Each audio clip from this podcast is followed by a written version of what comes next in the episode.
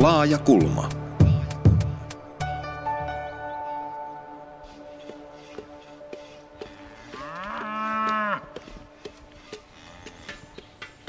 Jos satuit syntymään Suomeen 1900-luvun alkupuolella, olit yksi kolmesta miljoonasta suomalaisesta. Tupsahdit keskelle pula-aikaa. Asuit luultavasti maalla, niin kuin leijonan osa muistakin suomalaisista. Lama näkyi työttömyytenä, levottomuuksina ja nälkänäkin. Ihmiset leipoivat jopa jäkälästä leipää. Venäjän vallankumous vuonna 1917 soi Suomelle itsenäisyyden ja kansakunta alkoi muovautua. Vuosisadan mittaan elinolot muuttuivat valtavasti.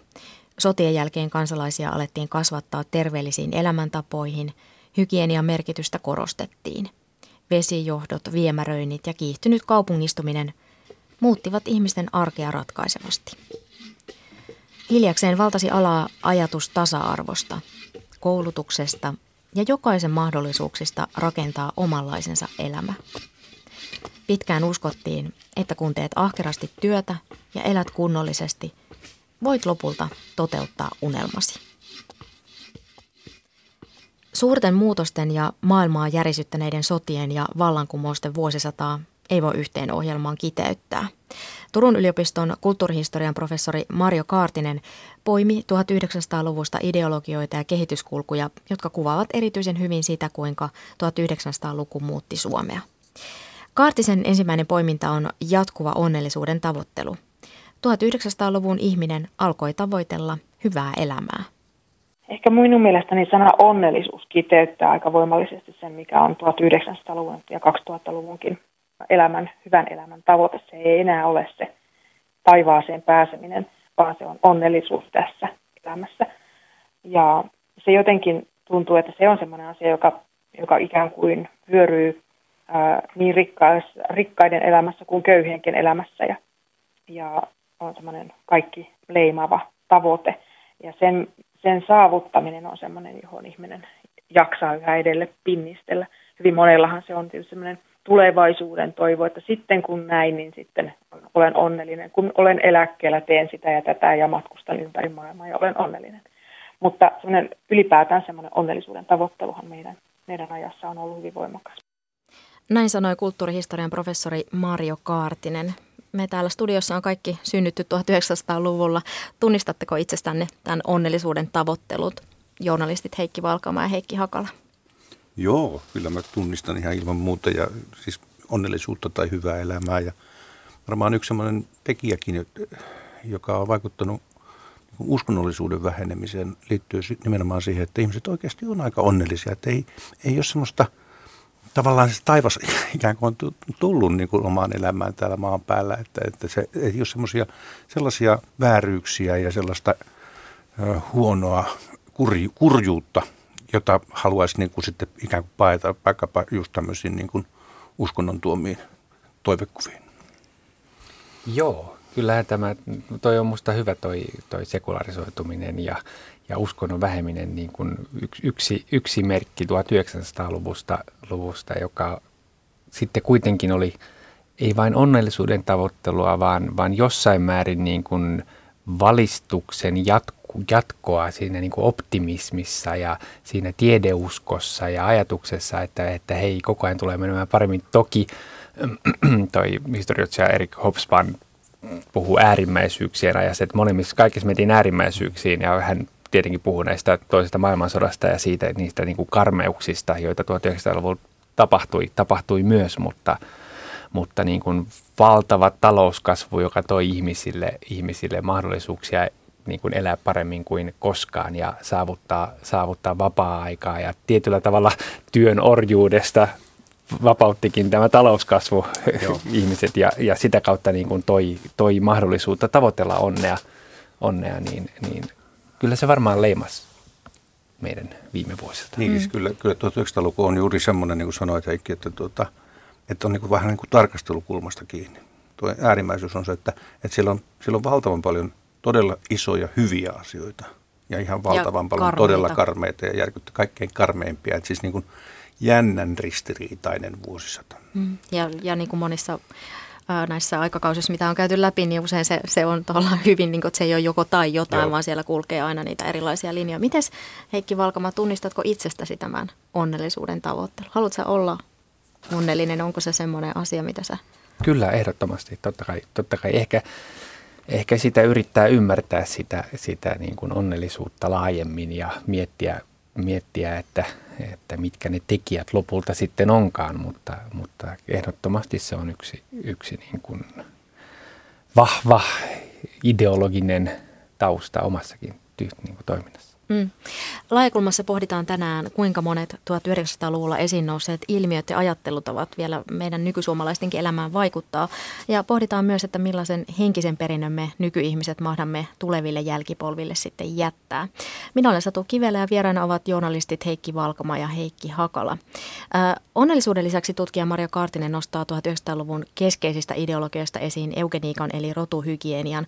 Vähän tuossa Heikki jo viittasitkin, että mitä äh, karmeita juttuja tapahtui myös tällä, tällä tuota, vuosituhannella. Ja Suomessakin säädettiin vuonna 1935 pakkosterilointilaki ja silloin sterilisoitiin muun muassa köyhiä, kehitysvammaisia, mielisairaita, epileptikkoja, romaaneja, yksinhuoltajia, kuuroja ja jopa seksuaalisesti liian, liian halukkaita. Ja tämän taustalla oli siis tämä perinnöllisyysoppi, että ajateltiin, että ihmisiä voi jotenkin jakaa sitten arvokkaisiin ja sitten muihin. Ja, ja tosiaan aika järkyttävää, että Suomessa pakkosterilisoitiin ihmisiä vielä vuoteen 1969 asti ja pakkosterilisoituja on siis yhä elossa. Joo, mutta toisaalta, toisaalta kuvaavaa tästä että 1900-luvulla, että suurin piirtein nuo kaikki kumottiin myös 1900-luvun loppupuolella. Sitten, sitten tuli tavallaan kaikkein vapain aika, aika että, tota, että joo, mm, Mielenkiintoista on se, että jos katsotaan 1900-luvun alun suomalaisia ihmisiä valokuvissa, niin nehän on ihan erinäköisiä kuin nykyiset aika pyöreät ja pyöreäposkiset ihmiset on semmoisia pieniä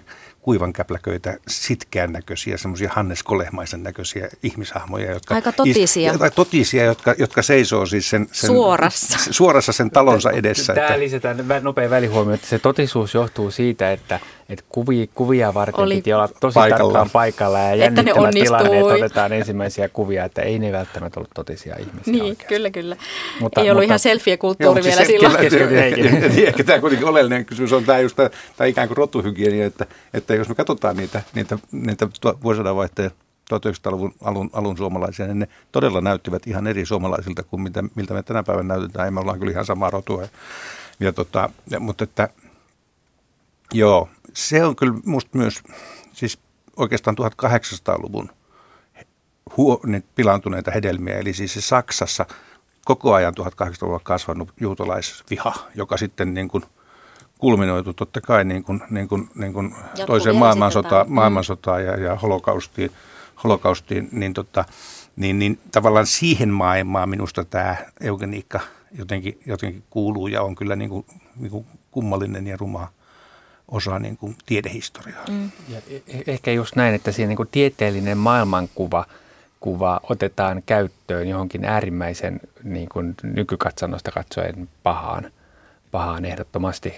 Varmasti osin myös silloin ymmärrettiin jotkut mm, ymmärsivät, jotkut että se ei ole, se ole, se ole oikein, mutta, mutta niin kuin, ehkä se kertoo myös siitä, että, että tieteen voittokulku ei aina ole voittokulkua ja tieteellinen maailmankuva ei välttämättä johda täydelliseen hyvään, hyvään niin kuin jotenkin valistuksen kautta ajattelisi, että se niin kuin automaattisesti, automaattisesti tapahtuisi. Tiede edistys kehittyy ja kehittyy ja paranee ja paranee, mutta jokainen askelehan ei aina, että jos me katsotaan no, ympäristökatastrofeja ja muita, niin, niin aina, aina niin kuin se polku ei ole vienyt mihinkään parempaan niin mehän mm. usein unohdetaan, että oikeastaan 1900-luku käynnistyi yhdellä meidän maailmankuvaa kaikkein eniten muuttavalla asialla, eli siis Einsteinin suhteellisuusteorian julkistamisella, joka kertakaikkisella tavalla niin kuin muutti sitä käsitystä, mikä, mikä me, niin ei, se, ei, itse asiassa se ei niinkään ehkä, mutta se muutti siis käsityksen siitä, minkälainen avaruus on, minkälainen on se, se, se kosmos, jossa, jossa niin kuin maapallo, maapallo leijuu ja elää. Ja, ja se on minusta vähintään niin kuin yhtä iso juttu kuin Kopernikuksen oivallus siitä, että, että, että tämä onkin aurinkokeskinen tämä, tämä, tämä systeemi eikä maakeskinen ja että maa ei ole litteä. Mutta tietysti, tietysti Einsteinin suhteellisuusteoria on vähän monimutkaisen oloinen, sen omaksuminen niin semmoiseksi helposti ymmärrettäväksi omaksi niin kuin, niin kuin lähtökohdaksi. Niin, Mutta mut mielenkiintoista on tietysti se, että, että, että ne suhteellisuusteoriat on ollut niin, niin varten otettavia, että nämä uusimmatkin niin kuin löydökset, jotkut, jotkut tota, mustat aukot ja tämän tyyppiset asiat, on jo sieltä niin kuin, suhteellisuusteorian sisäänkirjoitettuja asioita ja nyt, nyt niistä on niin kuin, tehty myös niin kuin havaintoja, että näin, näin todella toimii. Että, että aika, siis voisi sanoa, että se siis tämmöinen todella iso murros käynnisti 1900-luvulla. Ja niin kuin sit, sitten informaatioteknologia, televisio, radio, kuinka nämä aatteet, tieto myös tässä suhteellisuusteoriasta leviää vauhdilla, teknologian kehitys kiihtyy, kaupungistuminen, tosi vasta vuonna 2000 ilmeisesti maailmassa asui enemmän ihmisiä kaupungeissa kuin maaseudulla, mutta olihan se 1900-luvun projekti kaupungistuminen ja, ja hirveä määrä ristikkäisiä erilaisia muutoksia ja, ja ehkä tietty niin kuin toisen maailmansodan jälkeen tai sitten kaksi, kaksitapainen maailma, jossa on itä ja länsi, länsi, Neuvostoliitto ja Amerikka, kapitalismi vastaan sosialismi, joka sitten, sitten ainakin mulle on iso kokemus, niin kuin avainkokemus taas se 90-luvun lopun niin kuin optimismi ja toivotaan uudestaan siitä, että hei nyt ehkä ollaan päästy maailmaan, jossa kun nämä isot ei enää tappele, niin voitaisiin lähteä rakentamaan jotain, jotain uutta, joka toki aika nopeasti romuttui ja tultiin, tultiin taas uudenlaiseen maailmaan. Ja, ja nyt 2000-luvulla taas niin kuin vastaisku valistukselle ja niin edespäin. Tämä menee vähän niin kuin äärilaidasta toiseen, niin. jotenkin tuntuu tämä ihmiskunnan Mut, taival osittain. Mutta toisaalta sit myös, myös, myös niin, että kun sieltä lähdetään just sieltä Einsteinista, niin tavallaan siinä, siinä niin kuin tieteellisissä läpimurroissa hmm. synnytettiin myös niin kuin se ne sovellukset, jotka sitten... Pommi. Oli, niin, pommi, kyllä joo. Siis jo, tämä on just tätä katsotaan, kun mä päätin. Myös, myös koko sen teknologian, koko sen teknologian, joka me tällä hetkellä tunnetaan digitaalisuutena, niin sieltä ne on niin kuin, mm-hmm. niin kuin, niin kuin lähdös, lähtöjä ja, ja, ja, tota, ja niin kuin hurjan suuriin niin kuin soveltaviin mahdollisuuksiin aukesi, aukesi ihan uudet, uudet väylät, kun sähkömagnetismi ruvettiin niin kuin ymmärtämään, että mistä siinä on kysymys. Ja, mm. ja. Jos puhutaan vielä muutama sana noista natseista, niin natsithan vei rotuhygienian huippuunsa ja halusivat estää romaneita, prostituoituja, vankeja lisääntymästä ja lopulta keskitysleireillä tapettiin miljoonia heidän mielestään vääränlaisia ja juutalaisia enimmäkseen. Ja natsithan pelasivat pelolla ja vastakkainasettelua, niin kuin Heikki sanoi, että tiede otettiin siihen kanssa, valjastettiin sitten väärällä tavalla mukaan, niin, niin meillä taitaa olla vieläkin keskuudessamme ihmisiä, jotka ajattelee, että toiset on vääränlaisia kuin toiset. No niin, ikävä kyllä näyttää olevan.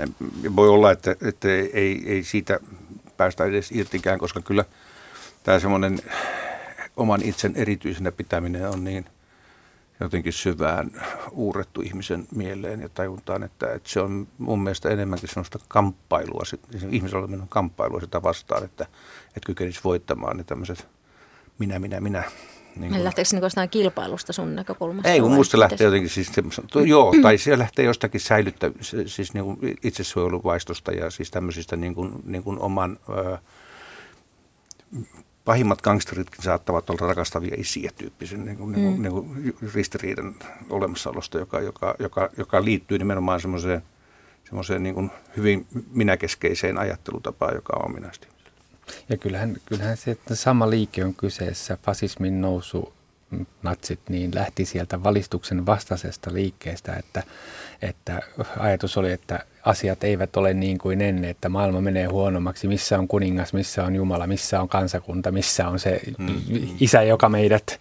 Kuulostaa meidät, hirveän tutulta. Kuulostaa tutulta, mutta mut se, mut se on sama, sama, mm. sama niin kuin, saman projektin niin kuin tietty tietty niin kuin tutkimuksen vapauksien liberaalin elämän, että et miksi ihmisten annetaan olla sellaisia kuin he ovat, kun heidän pitäisi olla sellaisia kuin vahva isä käskee. Niin, mm. kuitenkin tietysti yksi iso, iso asia on, on ensimmäinen maailmansota, jossa itse asiassa mureni se vanha Eurooppa kokonaisuutena, siis syntyi valtavasti uusia valtioita. Itse asiassa se oli tämmöinen kansallisaatteen suuri niin kuin läpimurto, se tämmöinen Habsburgien Eurooppa, joka oli 400 vuotta jatkunut, niin olikin yhtäkkiä hävinnyt, hävinnyt olemattomiin. Ja, ja tota, samanaikaisesti alkaa tietysti nämä niin kuin Venäjän kuohunta ja, ja, ja, ja, ja, ja, ja koko sen perinteen murtaminen ja, ja, ja uuden sosialistisen utopian rakentaminen ja äärimmäisen niin kuin pelolla ja terrorismilla ja, ja niin kuin pakottaminen, että, että hyvin semmoisia semmoisia jättiläismäisiä, jättiläismäisiä asioita. Ajatellaan esimerkiksi meidän historiaa, ollaan kaikki eletty niin kuin Neuvostoliiton aikana. Ja varmasti jo aika pitkälti niin kuin se, semmoisessa ajatuksessa, että se ei murene. Et sitten kun 1990 tai 80-luvun lopulla niin kuin rupesi tulemaan niin kuin oireita siitä, että nyt, nyt se rutisee, niin olihan se meille niin kuin aivan hämmentävät. Kyllä, meitä oli, kyllä minut oli ainakin opetettu aika lailla semmoiseen pysyvään maa, ma, ma, maailmaan, että, että siellä on Yhdysvallat ja siellä on Neuvostoliitto ja ne on niin kuin jotenkin keskinäiset vastavoimat ja, ja, ja Eurooppa on jakautunut, jakautunut sosiaalisiin maihin. Ja, ja esimerkiksi sitten kuitenkin niin kuin juuri tämä, niin kuin tämä itäisen Keski-Euroopan maiden, maiden niin kuin vapautuminen, miten, miten valtavan isosta asiasta siinä on oikeasti ollut kysymys. Ja jos, jos mennään ihan niin kuin tosi yksinkertaistavaan psykohistoriaan tai tämmöiseen ajatteluun, niin, niin sitten se on sitä, että, että aina kun on suuria muutoksia, niin sitten kaivataan kurjaa järjestystä, vahvoja johtajia, joku, joku sanomaan, että miten asiat oli ennen hyvin ja nyt pitää palata johonkin myyttiseen menneisyyteen ja, ja niin kuin näissä fasistisissa uusoikeistolaisissa liikkeissä usein on kyse siitä ja, ja siihen sitten kuuluu se me, ne vastakkainasettelu, joka on mm. helppoa, helppo tapa, tapa niin kuin ulkoistaa kaikki vääryys ja paha ja huono muihin. Mm. Se mielenkiintoista tässä on oikeastaan se, että mihin, että mihin nämä liikkeet Euroopassa tukeutuu. Ne tukeutuu Venäjään tällä hetkellä. Siis siihen, joka me ollaan opetettu tuntemaan niin kuin vasemmiston, äärimmäisen vasemmistolaisena, se onkin nyt yhtäkkiä niin kuin avautumassa äärimmäisen oikeistolaiseksi yhteiskunnaksi, joka on kyllä pelottavaa. Mm. Joo, ja siellä, sielläkin juuri sekoittuu uskonto, kaipuu kyllä, johonkin myyttiseen. Ja viholliskuvat. Joo, niin, viholliskuvat. Osana, osana niin kuin valtapolitiikkaa. Tosiaan tämän eukoniikan taustallahan piili se pyrkimys yhtenäiseen jalon kansaa ja muun muassa Miika Tervonen on kritisoinut myös niin kuin myyttiä yhden kulttuurin Suomesta. Hänen mukaansa tämä tarina yhtenäisestä kansasta on, on suorastaan vahingollinen mm. monella tavalla. Mitä mieltä te olette? On se munkin mielestä aika, se on, romant, ensinnäkin se on tietysti romanttinen koko lailla sille, sille etsivät, etsivät niin kuin tunnuspiirteet on aika romanttisia kaiken kaikkiaan. Se on hyvin tendenssoitunut ja se on myös, myös semmoinen, että, että jokuhan sen sitten määrittelee, mikä se yhtenäisyys on. Että, niin, että, että, että se... epäyhtenäisyys kuvastaa vapautta ja yhtenäisyys usein kuvastaa sitä, että vapau, vapauksia on jotenkin rajoitettu. Niin, ja sitten tavallaan se yhtenäisyys, onko sitten joku, joku on siellä ulkopuolella? Kyllä, siis... niin. Oli, onhan me oltu pitkään Suomessa sitä mieltä, että, että on puhuttu epäpoliittisuudesta. Silloin on yleensä tarkoitettu jotakuinkin oikeistolaista ajattelutapaa. Että heti kun käytetään sanaa poliittinen tietyllä tavalla, niin se tarko, tarkoittaa ainakin sanotaan 1900-luvulla sitä, että olikin vasemmistolaisiakin mukana. Että siis, siis ikään kuin epäpoliittista oli oikeistolaisuus ja sitten kun tuli vasemmisto, eli tuli mielipiteiden kirjo, niin sitten sit alkoi vasta poliittisoituminen. Että, mm. että tota, musta se on myös hyvin ohjaava. Niin, että klassinen, että vallitsevaa ideologiaa ei tunnisteta ideologiaksi tai, tai enemmistön, enemmistön ajattelee, että koska me teemme näin, niin kukaan muu, kaikki muu täytyy olla väärin tai se on se normi muu, ikään kuin. Ei, ei, ei normia, oli kyse sitten mm. puoluepolitiikasta No ehkä, ehkä niinkään puoluepolitiikassa, koska se jakautuu kuitenkin Joo. selkeämmin, Joo. selkeämmin, mutta kaikenlaisissa muissa asioissa, uskonnoissa ja, ja elämäntavoissa ja avioliitoissa ja tällaisissa mm, mm, kyllä. Laajakulmassa pohditaan tänään, kuinka 1900-luvulla esiin nousseet ilmiöt ja ajattelutavat edelleen mahdollisesti vaikuttavat. Tämä siis ei ole varsinainen historiaohjelma, vaan me peilataan ihan muutamaa viime vuosisadan keskeistä ajattelutapaa nykyhetkeen. Monet 1900-luvun epäkohdat ovat periytyneet 1800-luvulta, esimerkiksi köyhyys ja koulutuksen epätasa-arvoisuus. Näistä ei tunnuta pääsemään eroon vieläkään, vaikka totta kai ne erot on sadassa vuodessa kaventuneet. Ja se on kiinnostavaa, että 1900-luvun alussa jopa 12 prosenttia lapsista kuoli alle yhden vuoden ikäisinä. Ja sitten 1944 tuli voimaan laki äitiysneuvoloista kaikille odottaville äideille. Ja kun äitien ja lasten hyvinvointiin kiinnitettiin huomiota, niin se tuotti tulosta ja lapsikuolleisuus väheni. Olisiko sama temppu tehtävissä myös niin kuin köyhyydelle tai koulutuksen epätasa-arvoisuudelle? Ja onhan sitä nyt tietysti jossakin määrin tehtykin. Kyllä peruskoulutus on oikeasti ollut iso asia. Ja sitäkin vastustettiin nimenomaan tämmöisenä vasemmistolaisena hölynpölynä. Oli hirveän iso joukko ihmisiä, jotka näki, että on tärkeää, on että, että tota, niin, että se on uhka, uhka sille vallitsevalle, mm, vallitsevalle järjestykselle. järjestykselle. Että tota, muistan jonkun yhden tätin, joka, joka katseli koulunpihaa ja poltteli aamutupakkaa sinne ja sanoi, kaikki kyllä rupesi menemään pieleen, kun työväen lapset pääsivät oppikouluun. Ja vuosi oli silloin, kun tämä tapahtui? 75 tai jotain semmoista. Ja mennään vähän taaksepäin, niin naisetkin pääsivät oppimaan. ja oppimaan että se maailman järjestys voi meni sekaisin silloin. Mm. Mitä pitää ajatella? Mikään ei ole ennalla. niin, mitä Mut, sanot, mutta on, Heikki on, Valkama? on varmasti hirveästi tai niin kuin paljon keinoja, keinoja, joilla pystytään syrjäytymiseen ja köyhyyteen puuttumaan. Ja, ja kyllä mä uskon, että, että juuri ne voi olla tällaisia neuvolan kaltaisia isojakin uudistuksia, jotka, jotka tuo niin kuin, ei ehkä rysäyksellä muutosta, mutta, mutta aika nopeastikin huomattavia Niin, vaikutuksia. ehkä rinnastaminen lääketieteeseen on sillä lailla vähän vaikea, koska siellä on, siis 1900-luku oli myös lääketieteen osalta Mm, niin kuin valtava läpimurto. Silloin Penisiliini Penisiliin ja- ke- keksittiin, siis tultiin tavallaan siihen, että pystyttiin ruveta niin kuin parantamaan tulehduksia, joka on tämmöinen ehkä kaikkein niin kuin oleellisin niin kuin elämän jatkumisen kannalta tehty, tehty löytö. Ja, ja se on kuitenkin niin kuin lääkepohjainen asia, että, että, että köyhyyden poistaminen on kuitenkin sosiaalinen niin kuin innovaatio, innovaatio, että se ei, siihen ei ole olemassa niin kuin pilleriä. Mm. Että, tota, että se on, on, se, on se haasteellisempi. Että Niin, monimutkaisempi täydellisy- prosessi niin, totta kai niin, on, niin. mutta tiedetäänhän me on tutkimuksessa Joo, paljon et sen takia mä en vaan rinnasta sitä. Niin, sitä kyllä. lapsikuolleisuuden Kyllä. häviämistä Mm. tavallaan köyhyyden poistamiseen, Mm. että musta siinä puhutaan vähän niin kuin... Niin, voisi ne, rinnastaa. ne, ne ei ole musta rinnastettavia asioita. Mutta jos mennään pä- päivän politiikkaan sen verran, että eilen tehtiin Helsingissä päätös, että paperittomat saa terveydenhuoltoa. Ja musta tuntuu, että kaikki kutakuinkin kuulemani puheenvuorot terveydenhuollon ammattilaisilta oli sitä mieltä, että totta kai tämä on Mm, järkevää, kuuluu järkevää niin kuin, että Mm. tämä, tämä paitsi kuuluu ihmisoikeuksiin, niin on myös, on myös niin kuin, niin kuin terve, terveydenhuollon yle, kokonaisuuden kannalta taloudellisesti ja muutenkin järkevää, että se satsaus on niin pieni, Mm, pieni niin, ja, niin. ja jotenkin tässäkin tuli sitten semmoinen kuin im- omituinen ideologinen, koska ne on jotakin ulkomaalaisia, pakolaisia, turvapaikanhakijoita, paperittomia, niin, niin järki sumenee ja sitten ihmiset alkaa vaan niin kuin, että, että ulko, jätetään ne ulkopuolelle sen Joo, takia, koska just ne ovat ulkopuolisia. Mm. Joo, Joo, hyvä ja, esimerkki. ja otetaan se riski, joka saattaa syntyä siitä, että ne ihmiset rupeaa sairastamaan sillä lailla, että ne rupeaa levittämään sairauksia. No esimerkiksi. Esimerkiksi, niin. Niin, ja sitten, sitten just nämä niin kuin mitä mm, argumentteja siis siitä, että on, on järkevämpää hoitaa ennalta ja näin kuin esimerkiksi sitten päivystys luonteisesti, se on Joo. niin kuin ihan eri juttu sitten taas. Kulttuurihistorian professori Mario Kaartisen mukaan Euroopassa on systemaattisesti yritetty häivyttää luokkaeroja 1900-luvulta lähtien.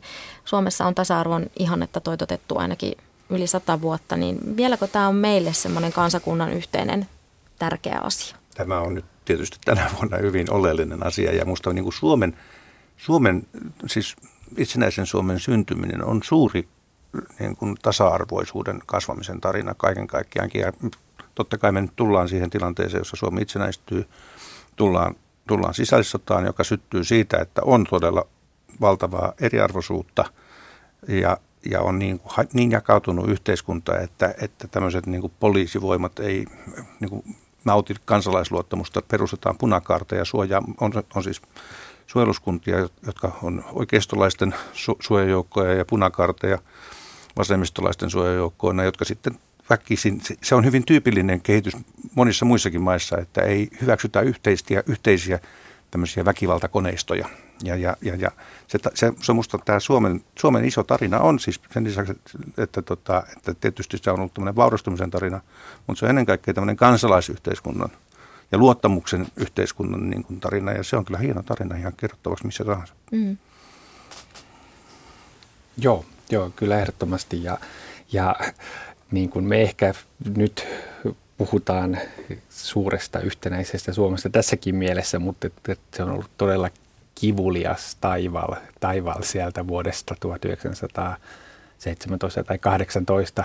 Tietenkin on vielä vähän keinotekoista asettaakin joku vuosi sille, mm. sille tätä kokonaisuudelle, mutta, mutta et, että paljonhan hyviä asioita on tapahtunut, mutta, mutta ei voi tietenkään sanoa, että edelleenkään me oltaisiin joku yhtenäinen yksi, yksi Suomi sata henkeen vannova kokonaisuus, mutta Mutta lähinnä se, että onko ajatus tavallaan, onko suurimmalla osalla se ajatus, että tasa-arvo on niin kuin hyvä asia. Sitä mä tässä Va- koitin kysyä. Nykypäivän alkaa olla, mutta alkaa, että kun Paavo, äh, no, Väinö Linna kirjoitti äh, Täällä Pohjan tähden alla 56 vai mitähän se tuli, julkaistiin.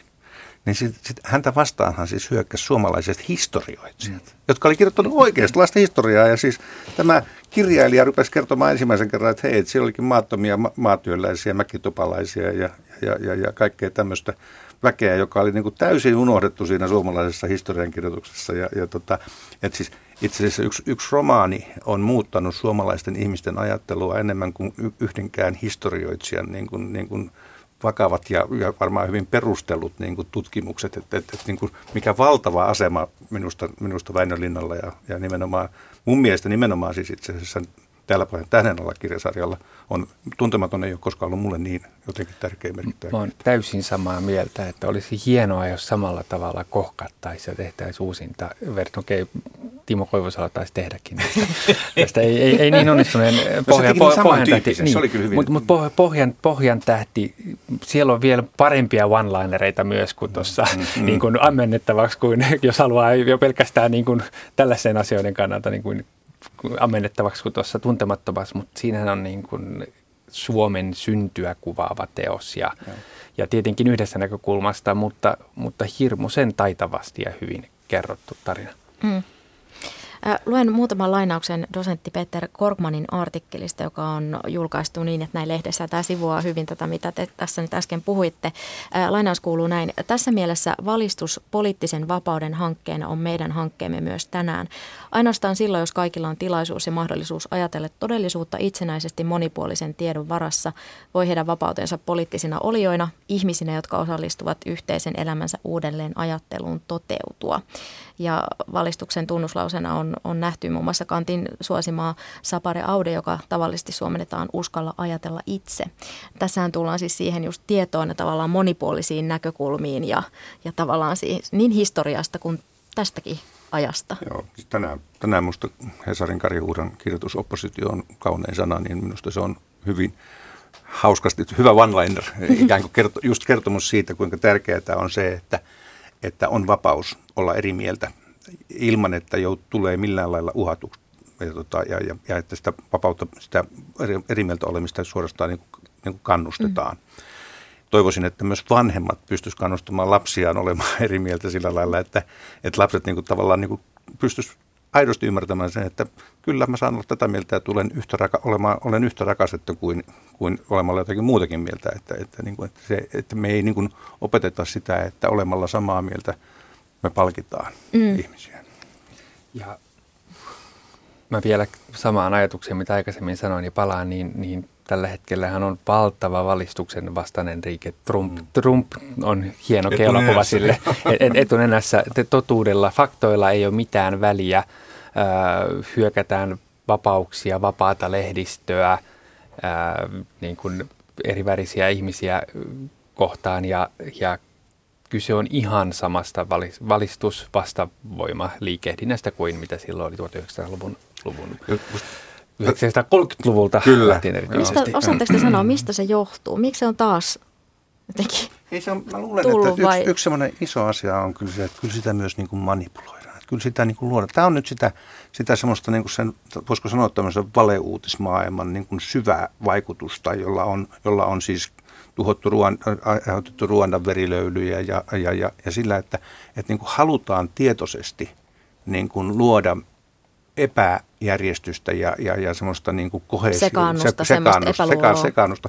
Tästä tuli hyvä esimerkki, kun Motissa oli tämä hopeavesi-juttu.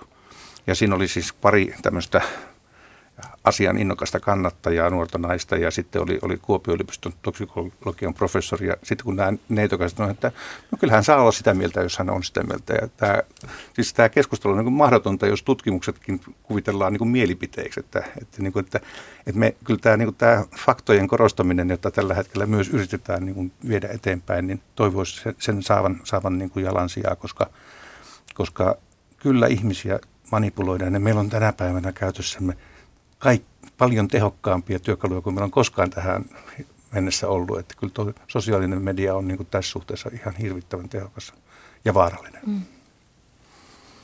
Ja kun, kun totuus hylätään, hylätään tämä pyrkimys siihen, niin, niin silloin saadaan aikaan pahaa jälkeä. Ja 1900-luvun opetus se kyllä on vahvasti. On ja pelottavaa on, että kuinka se opetus unohdetaan ja kuinka niin, niin valtavat voimat ei, ei ehkä Suomessa niin valtavat voimat, voimat onneksi, onneksi vielä liikkeelle. Suomessa, Suomessa liikehdintä on, mutta se on vähän heikompaa. Joo. Mutta yleensä asiat, jotka, jotka tapahtuu muualla, tulee meille perässä. Kaikki kopioidaan, kaikki niin kuin vastaavat, vastaavat tempaukset, mitä, mitä Amerikassa näkee, niin sieltä ne tulee Eurooppaan tai Euroopasta Suomeen. Niin eihän siis kyllähän on niin pakko tunnustaa, että, että se, mitä Hitler sai aikaan Saksassa, oli juuri se, että se tavallinen kansa hyväksyi sen mm. politiikan ja ne argumentit. Ja se oli juuri tämmöinen massiivisen valehtelun järjestelmä, jolla niin kuin äh, tietyllä tavalla aivopestiin ihmiset, ne ihan tavalliset ihmiset. Mm-hmm. Samanaikaisesti antamalla pikkusen niin kuin, niin kuin, niin kuin aineellista hyvää ja tuomalla, luomalla täystyöllisyyttä. Tämä työllisyys on aika kova mantra näissä asioissa. asioissa. Siis tämmöiset niin kuin, niin kuin tietyllä tavalla sellaiset keskiluokan ja enemmistö, enemmistön hyveet tavallaan nostetaan esiin ja ruvetaan epäilemään vähemmistöjä ja ruvetaan, ruvetaan niin kuin, niin kuin määrätietoisesti niin kuin, niin kuin, niin kuin viemään asioita johonkin suuntaan, niin kyllä ihmisillä on taipumus sitten lähteä seuraamaan niitä. Eli, eli Saksassa ihan, ne sama, ihan samanlaiset ihmiset kuin me, niin, niin, niin tavallaan niin kuin antoi se valtakirjan sille, sille natsismin nousulle. Mm. Ja pelkohan on siis tosi tehokas ase. Pelko siis joo. Mutta ei, Saks, ei ne hirveästi, ne oli, ne oli pikemminkin, Saksa, eihän tavallisia saksalaisia niinkään peloteltu. Se, se, se on mielenkiintoista mm. siinä, että ei, ei ne kokene olemassa uhattuna, vaan... Niin, nykyään nyt, käytetään siis joo, pelkoa. Pelko on tietysti kova, mm. mutta mä vaan pelkään pahoin, että tämmöinen tietynlainen palkitseminen voi olla vielä manipuloivampaa, kun se pelko on semmoinen, josta sit kuitenkin niin kuin ihmiset tavallaan kaipaa pois sieltä. Ja, ja sitten mm. tämmöinen niin hyvä, hyvä, hyvä, hyvä manipulointi tulee. taas on semmoinen, että ihmiset tavallaan haluaa mennä sinne. Ja se on, mm. se, on se pelko siinä. Ja toki osoitetaan joku ryhmä, joka on uhka meille uhka, ja, ja jota pitää vastustaa ja pitää kasvattaa mm. niin kuin keinoja heitä vastaan. Anteeksi, mä, mä olen tällä hetkellä näkemässä niin kuin Venäjällä tämän tyyppisiä piirteitä niin kuin nousemassa. Muun muassa juutalaisviha, joka on siellä niin kuin nostanut erittäin paljon päätään. Tai vastaavasti muslimit voi olla se voi ryhmä, johon Kyllä voi olla. Oikein käydään, hyvä. Että Kaunokirjallisuuden Finlandia-palkinto myönnettiin Juha Hurmeelle kirjasta Niemi ja, ja Hurme sanoi sitten palkintopuhettaan, että se on poliittinen ja hän kertoi, että on huolissaan maapallon tulevaisuudesta, ympäristökatastrofeista, ihmisten tyhmyydestä ja, ja ahneudesta ja toivon Hurme laitto taiteeseen ja tieteeseen. Että ne on ainoat työkalut, joiden avulla voidaan tätä sotkua, missä me nyt eletään, niin selvittää. Mitä te ajattelette? Mä olin eilen paikalla siellä. Ja täytyy sanoa, että Hurmeen puhe oli niin kuin livenä kuultuna myös aivan, aivan tavattoman niin kuin briljantti myös siinä hausku, omassa, hän on myös hyvin hauska. Ja, tota, ja, ja musta se tapa, jolla hän sitten myös tämän ruotsinkielisen asian toi siihen mukaan, niin se oli niin kuin hilpeä ja hän piti sen kaunilla, hyvin helposti ymmärrettävällä suomen ruotsilla, ruotsilla jota, ja, ja, ja, tota, jota kyllä pystyy seuraamaan vähemmänkin ruotsia osaava ihminen. ihminen mutta tota, on se ilman muuta niin. Mä oon samaa mieltä, että, että, että tiede ja taide on niitä, niitä, niitä voimia, joilla on kykyä tuottaa niin kuin ihmistä, ihmisen niin kuin sivistystä ja ihmis, ihmisen niin kuin empatiaa lisääviä, lisääviä niin kuin elementtejä mieleen. Mieleen tiede tuo niin kuin tavallaan sitä, että, että kaikki voidaan asettaa kyseenalaiseksi, joka on äärimmäisen tärkeää. Mm. Että mikään ei ole niin kuin lopullinen, lopu, totuus. lopullinen totuus. Ja, ja, ja toisaalta sitten juuri taite, taide, joka tuo sitten sen järjen rinnalla sitä, sitä tunne, tunnemaailman maailman eheytymistä ja tunnemaailman kokemusta ja, ja, ja, ja, ja, ja, niin kuin, ja koska ihmisessä täytyy olla näiden kesken balanssi. Mm. Niin, miten se meni, hän oli huolissaan? Ää, maapallon tulevaisuudesta, mm. ympäristökatastrofeista, ihmisten tyhmyydestä, ahneudesta ja tosiaan, että ainoa millä me voidaan tästä niin kuin sotkusta, mikä on mm. luotu, niin selvitä on siis taide ja tiede. Mm. Jotenkin hän ja me nähdään aina se tyhmyys ja ahneus jossain muissa ihmisissä kuin itsessämme ja, ja poissa omasta viitekehyksestämme ja omasta ryhmästämme, että tämä on ehkä yksi, yksi tapa ajatella, että, että entä jos se tyhmyys ja ahneus onkin meissä itsessämme, tämä nyt menee saarnaan, saarnaalta alkaa mm. kuulostaa, mutta, Ei se mitään. mutta niin kuin jokin, jokin, jokin sellainen ajatus tuossa mulla heräsi, heräs, että, että, niin ajatteletko, että, että hän ei puhu niin kuin, että me, että hän on mukana siinä itse, vaan että hän katsoo, että Niin, vaikea Te. sanoa. Vaikea Niin. sanoa. No mä en tiedä, miten sä juntit. koit? Mun, mun mielestä, Mutta, Niin. Joo. mutta musta, musta, musta oli ennen kaikkea hauska, hyvä, provosoiva. Ja hän puhuu, pu, kyllä mä oon ihan samaa mieltä taiteen ja tieteen niin kuin tärkeydestä ja siitä, siitä että kuinka, kuinka ne ovat keskiössä. Toki, toki niin kuin sitä listaa voidaan vähän laajentaakin, mutta Mitä sä lisäisit? Kyllä mä hei koin siellä paikalla olleena, että, että se mitä, millä tavalla niin kuin Hurme puhuu niin kuin ihmisen ahnennosta ja tyhmyydestä kosketti myös jokaista siellä läsnä olevaa ihmistä. Hyvä. Että, että se idea on se, että, että vain tiede ja taide voi jollakin lailla niin kuin rapa, vähän jollakin lailla niin kuin rapauttaa sitä ihmisen tyhmyydestä ja ahneudesta johtuvaa katastrofia, jonka äärellä me eletään tällä hetkellä itse asiassa. No tota ei voi kuin allekirjoittaa. Kyllä toi on, toi on viisautta, viisauden sanoja ja, ja toivoisin, että ehkä sitten tästä me puhuisimme, emmekä jostakin niin opetelkaa ruotsia juntit keskustelua käytäisiin. Niin, media on nyt valinnut näkökulman, mistä... No se, näinhän siinä käy. Niin, että sit se nousee helposti, se. Että, että, tota, Mm. Niin halusit sä lisätä jotain tuonne listalle, Heikki Valkomaa? Nyt mä unohdin jo, mitä mä No, haluaisin lisätä. Mutta ehkä, ehkä, ehkä mm. sitten siitä tieteestä voidaan viedä koulu, koulutukseen ja, ja voidaan ottaa myös niin kuin tietynlainen, tietynlainen ajatus siitä, että, että se tapa, miten me kommunikoidaan näistä asioista, tiede ja taide on tietenkin myös kommunikaatiota, niin, niin merkitsevät aika paljon. Itse, niin, Ja sano vaan vaan. se, se, että tietysti 1900-luku oli myös tämmöinen kulutuksen kasvun vuosisata oikein, niin kuin, oikein dramaattisella tavalla. Ja, ja itse asiassa me niin kuin hirveän, tai me niin kuin aika myöhään ruvettiin vasta, vasta niin kuin havahtumaan siihen, että, että nythän me kuormitetaan niin kuin maapalloa tavalla, jota, joka ylittää sen kestokyvyn. Ja, ja, ja senkin jälkeen, kun tiede oli sen jo tavallaan osoittanut, niin, niin, niin päätöksiä ja kykyä tavallaan niin kuin, niin kuin muuttaa kulutus, kulutusta kestokyvyn tasolla. Ja me puhutaan nyt jostakin 1970-80-luvun niin kuin kulutustasoista. Eli kun me, se on, me ollaan oltu silloin semmoisia lapsia ja nuoria, niin tota, eihän se meidän elämä ollut ollenkaan kurjaa.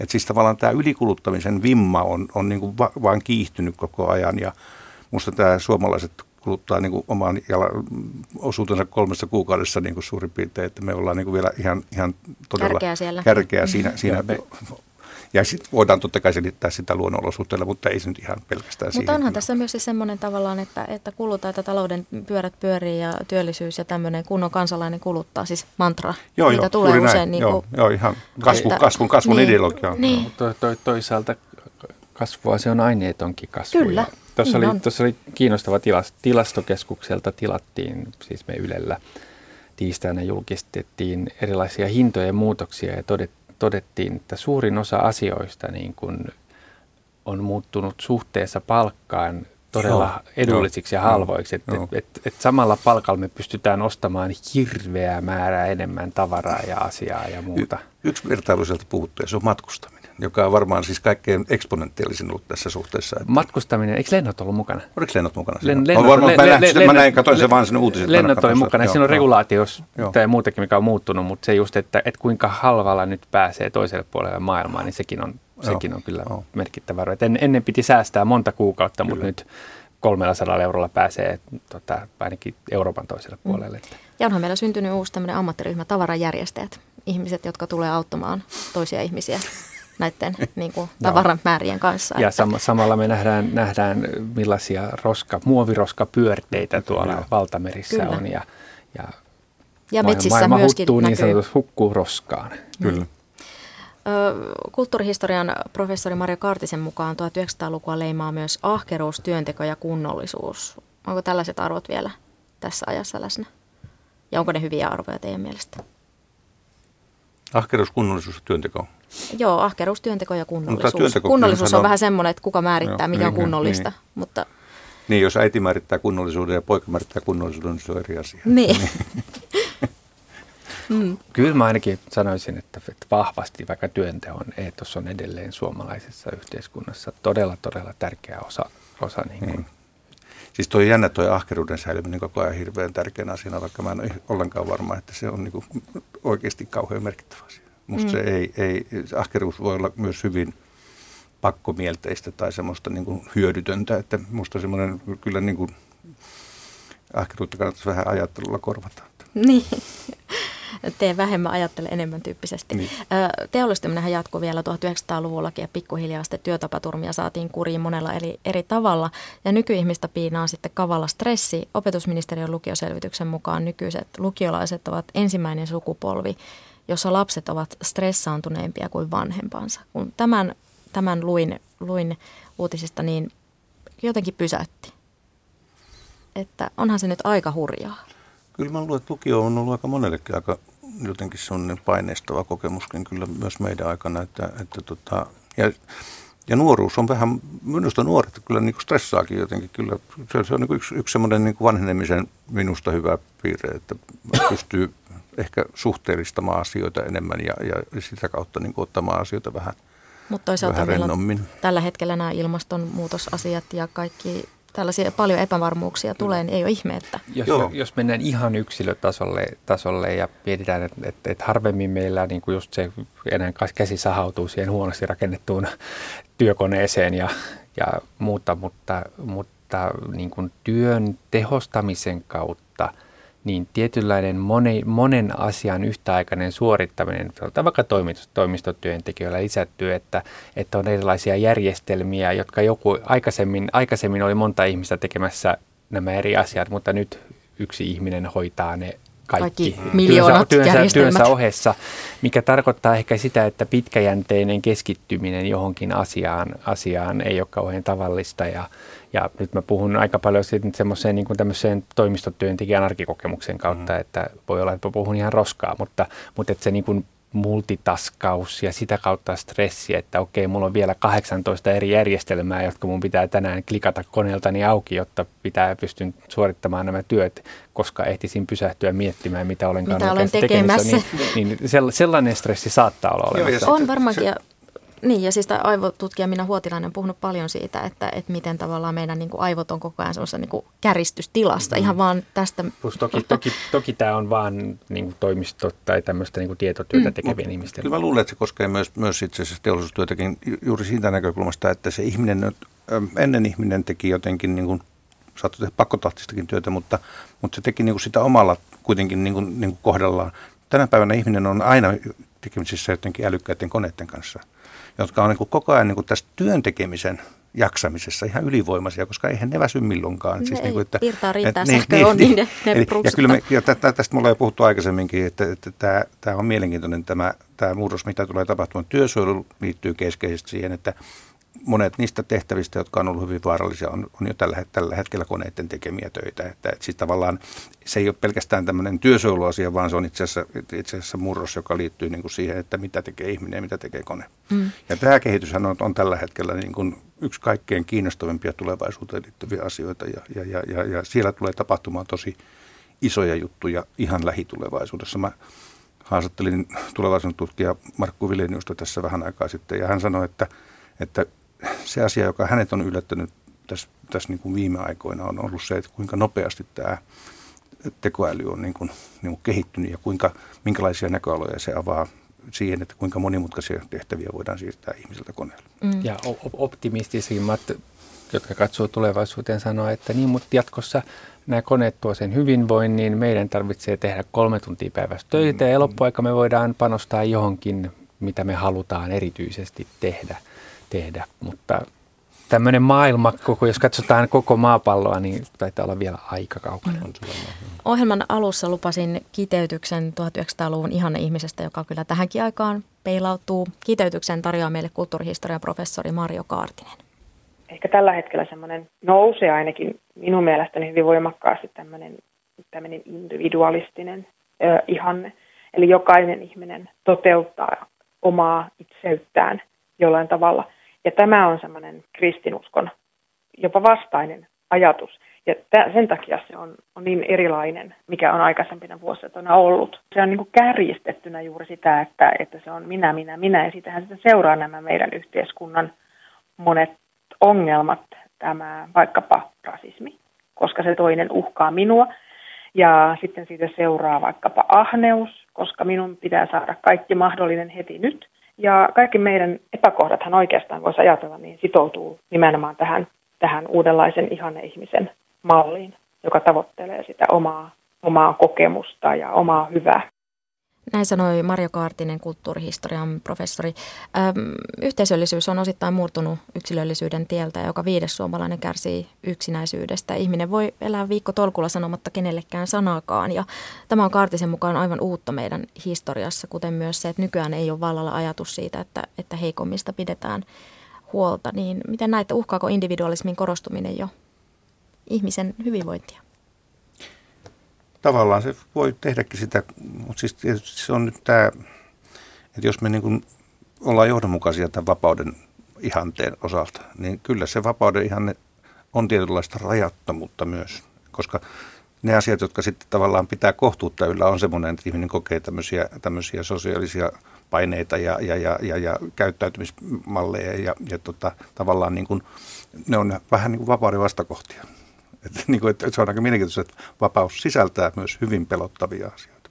Et jollain tavalla tämä on osa sitä samaa kehitystä, että maalta on siirrytty kaupunkiin, muuttu anonyymeiksi kulkijoiksi tuolla kaupungissa, mutta mut samaan aikaan vastareaktio sille on tietenkin olemassa, että on, on erilaisia ää, uusia yhteisöjä, tapoja, tapoja olla yhdessä, sosiaalisia, kaupungin osa urheiluseuroja ja kaikkea muuta, ja, ja niitä edelleenkin esimerkiksi somen kautta kehitetään erilaisia tapoja, tapoja niin kuin kokoontua yhteen ja olla uudestaan jonkinnäköinen yhteisö. Että et en mä nyt hirmuisen huolissani olisi siitä, että kun se, kun se niin kuin kyläyhteisö, joka ennen oli on, ja valvonta ja kontrolli on romuttunut individualismiksi ja vapaudeksi, niin, niin että se toisi vain yksinäisyyttä ja huolta, että, että toki tuo, mutta musta ne on asioita, jotka, jotka kun ymmärretään, että tällaiset ongelmat on, niin ei ole mahdottomia ratkaista. Mutta siis kyllä, kyllä ihminen,